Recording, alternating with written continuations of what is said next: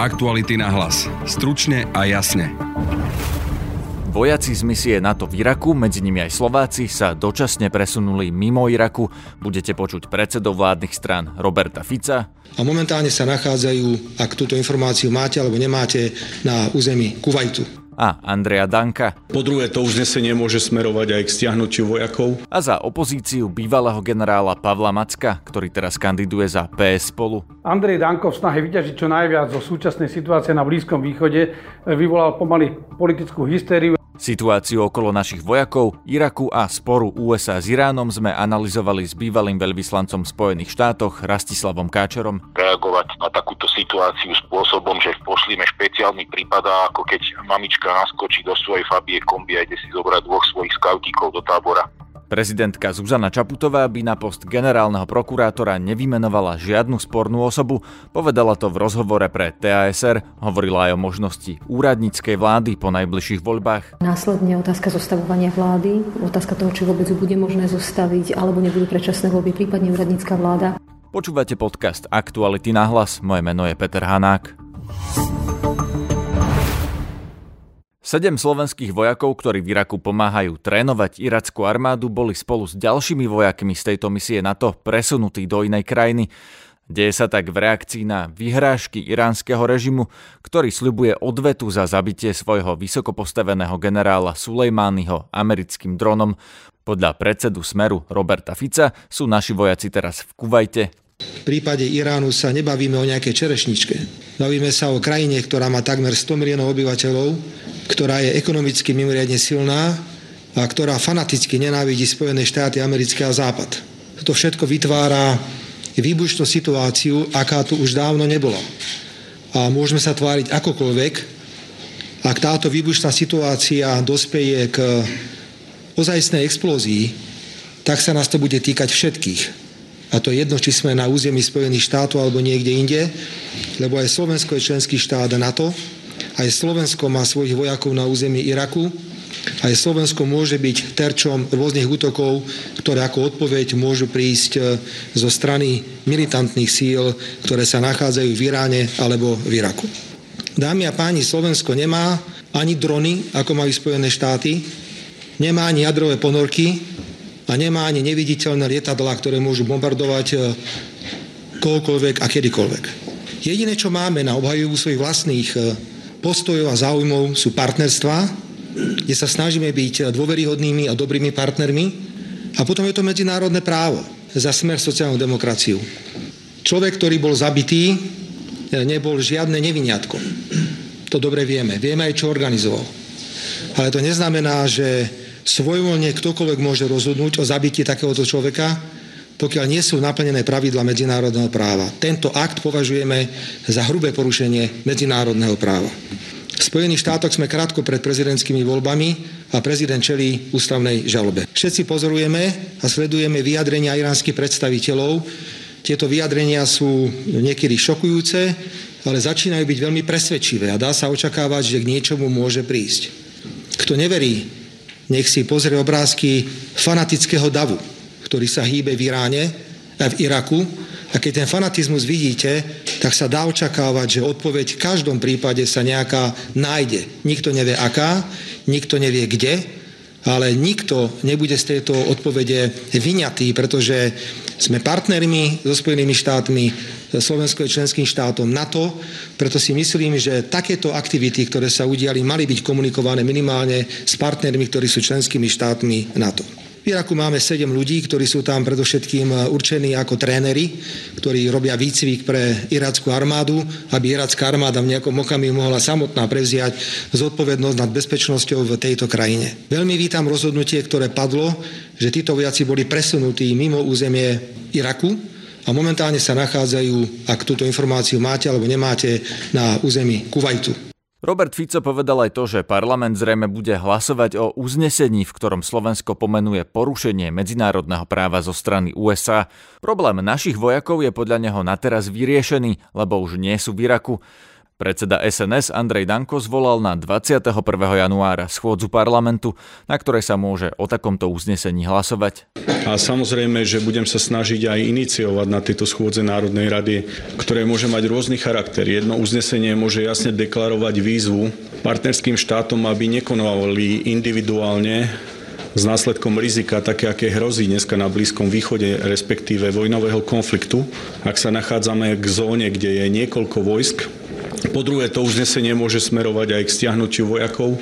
Sú rôzne právne názory. Jedni hovoria, že bude treba rozhodnutie len vlády, alebo e, bude treba aj takisto rozhodnutie Národnej rady. Takže som pripravený dať súčinnosť aj predsedovi vlády Slovenskej republiky, ak by vláda e, o ďalších krokoch konala. Za opozíciu som oslovil Pavla Macka, bývalého armádneho generála, ktorý teraz kandiduje za koalíciu PS spolu. Poslal nám toto stanovisko. Zahraničná politika, bezpečnosť a obrana si vyžadujú seriózny prístup a uvážlivé rozhodnutia. Andrej Danko v snahe vyťažiť čo najviac zo súčasnej situácie na Blízkom východe vyvolal pomaly politickú hystériu a snažil sa vyťažiť čo najviac politickej pozornosti s tým, že volal po okamžitom odsune našich vojakov. Dnes už e, prijal pomerne zmierilivejší tón, lebo si uvedomil, že narazil na limit a vyvolal veľmi vážnu roztržku, roztržku v rámci vládnej koalície. Predseda parlamentu má právo na politický názor, na druhej strane by nemal zasahovať do výkonných právomocí či už e, vlády Slovenskej republiky alebo ozbrojených zložiek.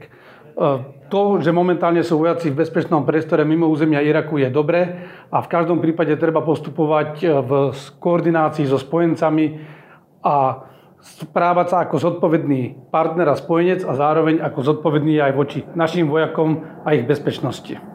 Vojaci v Iraku sú práve preto, že to dlhodobo nie je bezpečná krajina, hovorí bývalý slovenský veľvyslanec v USA Rastislav Káčer, ktorý teraz pôsobí v Globseku. Pýtal som sa ho, ako reaguje na dočasné presunutie slovenských vojakov z krajiny. Predpokladám, že ide o uvážené rozhodnutie velenia operácie, ide o operáciu NATO, ktorá je na základe dohody NATO a vlády Iraku, takže predpokladám, že velenie operácie vyhodnotilo, že bude bezpečnejšie časť nasadených vojakov presunúť dočasne mimo územia Iraku. Takže slovenskí vojaci, a viem, že aj vojaci niektorých iných krajín, boli presunutí.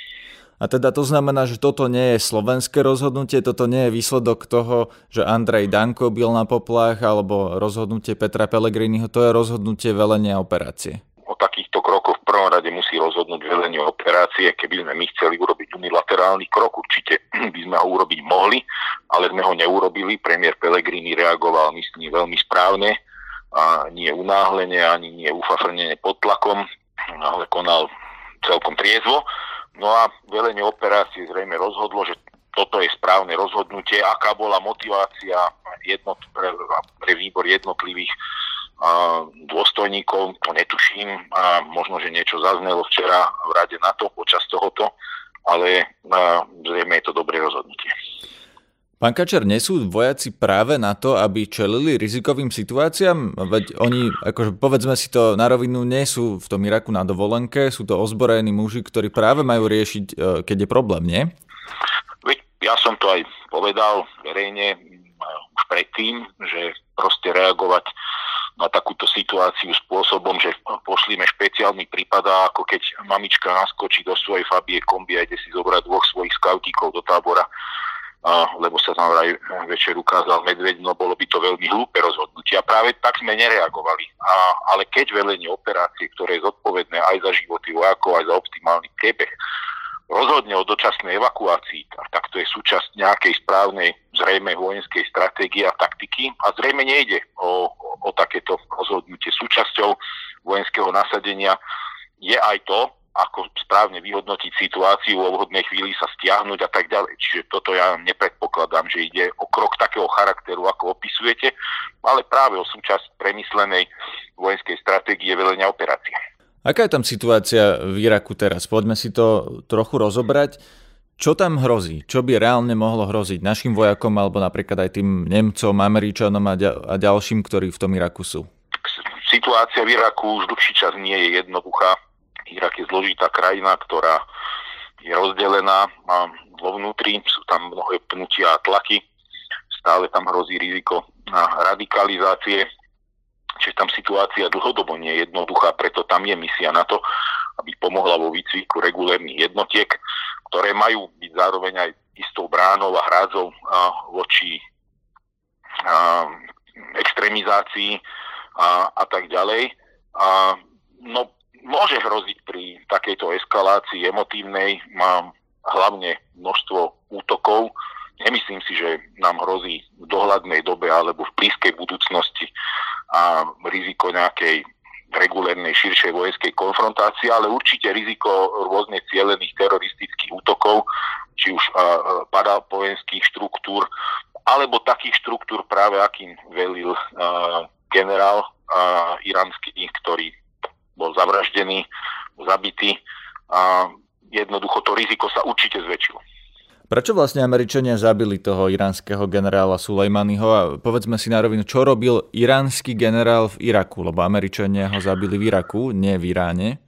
Tak uh, Irán sa snaží podporovať v celom regióne vznik takých šítsko uh, islamistických uh, milícií, ktoré určite nie sú priateľsky naladené ani voči Spojeným štátom, ani voči NATO, ani voči Európskej únii. V princípe voči žiadnym krajinám západu, medzi ktoré patrí samozrejme aj Slovensko. Tento človek bol síce regulérnym dvojhviezdičkovým generálom iránskej armády, ale bol zodpovedný za mnohé vojenské operácie, ktoré boli veľmi nepriateľsky orientované, zabili množstvo ľudí, spôsobili veľké škody na rôznych miestach sveta. Čiže z tohto pohľadu generál bol legitímnym vojenským cieľom. Na druhej strane spôsob, akým táto operácia, vojenská operácia bola vykonaná, si nemyslím, že bol zrovna šťastný, ani že bol korektný a, a možno, že vyriešil jednu maličkú časť problému, ale možno spôsobil 5 ďalších. To, to nám ukáže ďalší život a ďalší čas. Hoci osobne si ne, nemyslím, že to bude viesť e, k nejakej rýchlej vojenskej eskalácii alebo priamo vojenskému konfliktu, to vôbec nepredpokladám. Vy ste to už spomenuli, že Irán, aj tento konkrétny generál, riadil jednotky v rôznych štátoch. Z toho mi vyplýva aj z toho, čo viem o Blízkom východe, že Irán zasahuje do záležitostí krajín okolo seba vojensky? Samozrejme, to nie je žiadne tajomstvo. Zasahuje, hoci aj tuto to netreba vidieť absolútne čierno-bielo, pretože niekedy tieto akcie mali mm, nie úplne negatívny účinok. Sú známe niektoré nasadenia, ktoré práve podporovali boj proti extrémistom z ISILu a tak ďalej.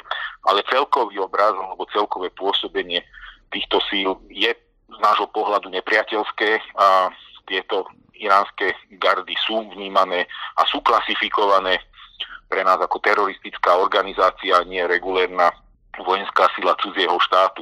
A zásahy Iránu a v Sýrii, a v Jemene a v mnohých konfliktných zónach bližšieho stredného východu sú nám známe, sú zmapované, sú evidentné a vyvolávajú kontroverziu nielen voči nám, ale aj voči mnohým iným krajinám arabského sveta samotného alebo moslimského sveta samotného. Irán nie je arabská krajina, je moslimská krajina, ale určite leží dobre v zuboch aj mnohým iným krajinám moslimského sveta.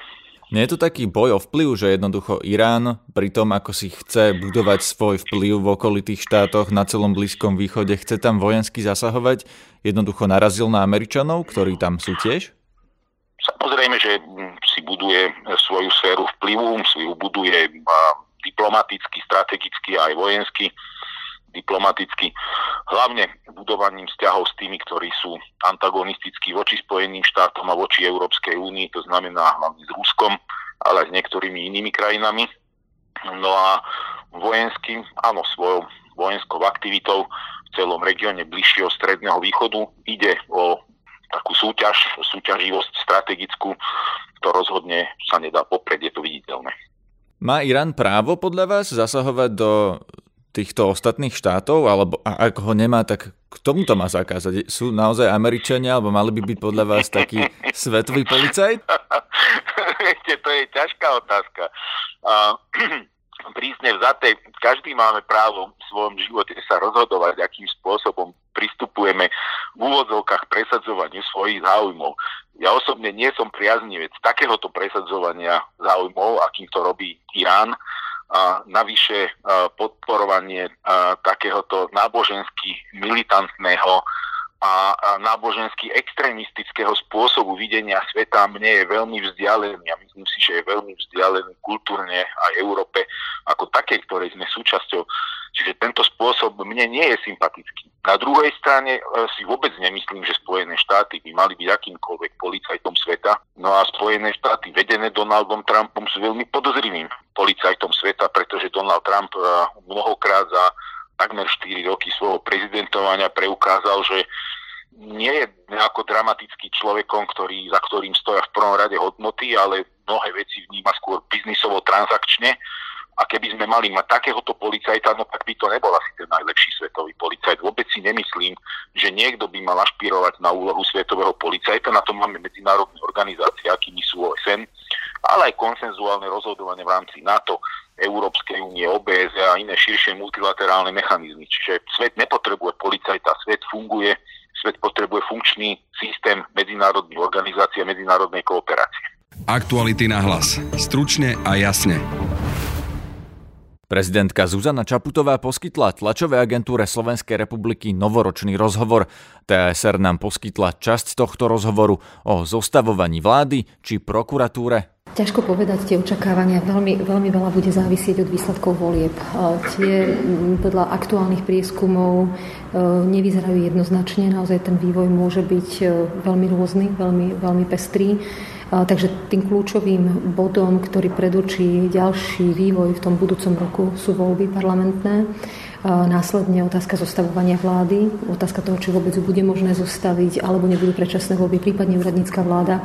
Všetky tie možnosti, ktoré v demokracii prichádzajú do úvahy. Ale ako ste poznamenali, čakajú nás aj udalosti, ako je voľba a menovanie generálneho prokurátora. V kontexte tých informácií, čo som spomínala na začiatku, ktoré sa v tomto roku vyplavili a ukázalo sa, ako fatálne môže generálny prokurátor zlyhať vo funkcii, ako je ale kľúčový, pretože má obrovské právomoci, je to monokratický orgán. Tak v tomto zmysle je tá, tá úloha veľmi dôležitá a prezident republiky má menovaciu právomoc, potom ako prebehne voľba. A s tým súvisí aj tá moja ambícia, ak by sa to, a stihnutelné to je, zmeniť právnu úpravu a to konkrétne rozšíriť návrhové oprávnenie pri navrhovaní kandidátov e, na tento post, porovnateľne ako je to napríklad s sudcami ústavného súdu, kde to návrhové oprávnenie nemajú politici v parlamente, ale majú ho aj iné inštitúcie, akademická obec, môžu to byť ombudsmanka, a komory a podobne. A zároveň e, inštitút, ktorý sa podľa môjho názoru veľmi osvedčil a to je verejné vypočutie kandidátov. E, no a zároveň samozrejme ja by som nevymenovala osobu, ktorá e, by bola sporná z hľadiska odborného alebo, odborných alebo osobnostných predpokladov. Následne potom v tom ďalšom roku, keď už spomínam prokuratúru, tak podľa môjho názoru tam je to zrelé aj na systémovú zmenu. Môžem prípadne potom rozviesť, v akom, akom zmysle to mám na mysli, že čo by s tou generálnou prokurátorou, respektíve s prokurátorou ako celkom, aké zmeny by tam mali nastať. No a ešte keď spomíname budúci rok, tak jasné, že tým kľúčovým okamihom e, sú parlamentné voľby, ale vnímam ten budúci rok e, v mnohom ako rok, kedy buď využijeme príležitosti, ktoré nám tento rok priniesol v zmysle tých odhalení, je nesmierne dôležité dovyšetriť kauzy, ktoré sú na stole. Je to dôležité kvôli budovaniu alebo zachovaniu dôvery verejnosti e, v inštitúcie. No a zároveň e, v mnohých témach je veľmi dôležité začať robiť zmeny a naozaj uvažovať z dlhodobého hľadiska, nie v krátkodobom štvoročnom horizonte, či sú to klimatické veci, stabilita verejných financií, tá sociálna oblasť, ktorú som spomínala, zabezpečenie teda starostlivosti o, o ľudí e, vo vyššom veku a množstvo ďalších. Vy ste sa toto leto stretli s pánom predsedom parlamentu, pánom premiérom ohľadom tých zmien vo voľbe generálneho prokurátora, mm. takže dá sa očakávať, že to bude jedna z takých prvých vašich iniciatív e, s novou vládou, že pôjdete s týmito požiadavkami s nimi rokovať? Určite to budem navrhovať. Myslím si, že keď som o týchto veciach hovorila, tak som sa nestretla s, s nejakým nesúhlasom alebo s nepochopením toho návrhu. Ak to správne registrujem, dokonca mnohé politické strany to majú už aj vo svojich volebných programoch. Takže možno, že tá iniciatíva to určite budem prinášať do, do verejnej debaty a na stôl a, a dúfam a verím, že sa na tom nájde široký konsenzus v skorom čase po voľbách. Redaktori TASR sa prezidentky pýtali aj na súdnictvo a boj proti korupcii.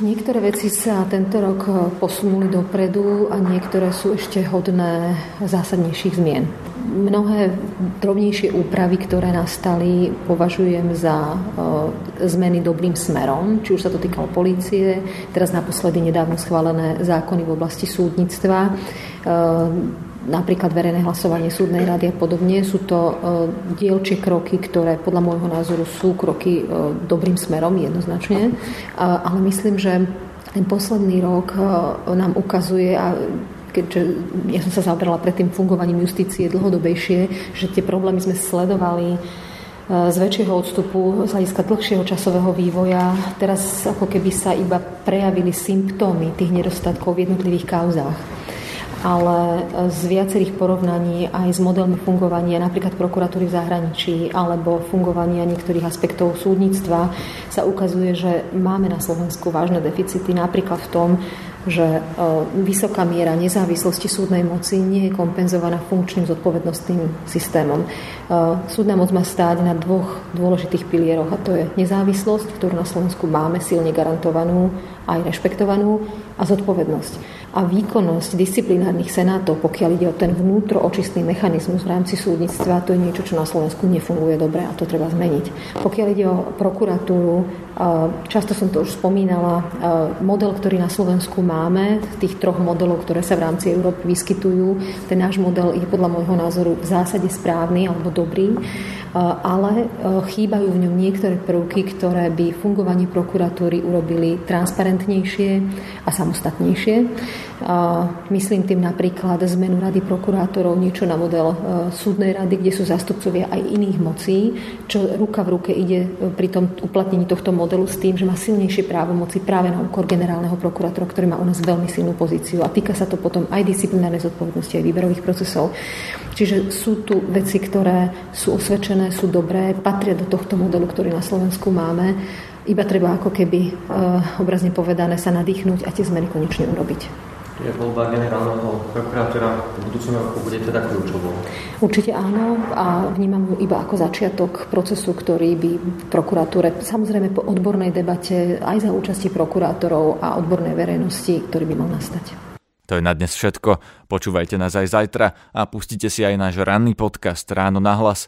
Nájdete nás na Spotify aj na webe Aktuality.sk lomka podcasty.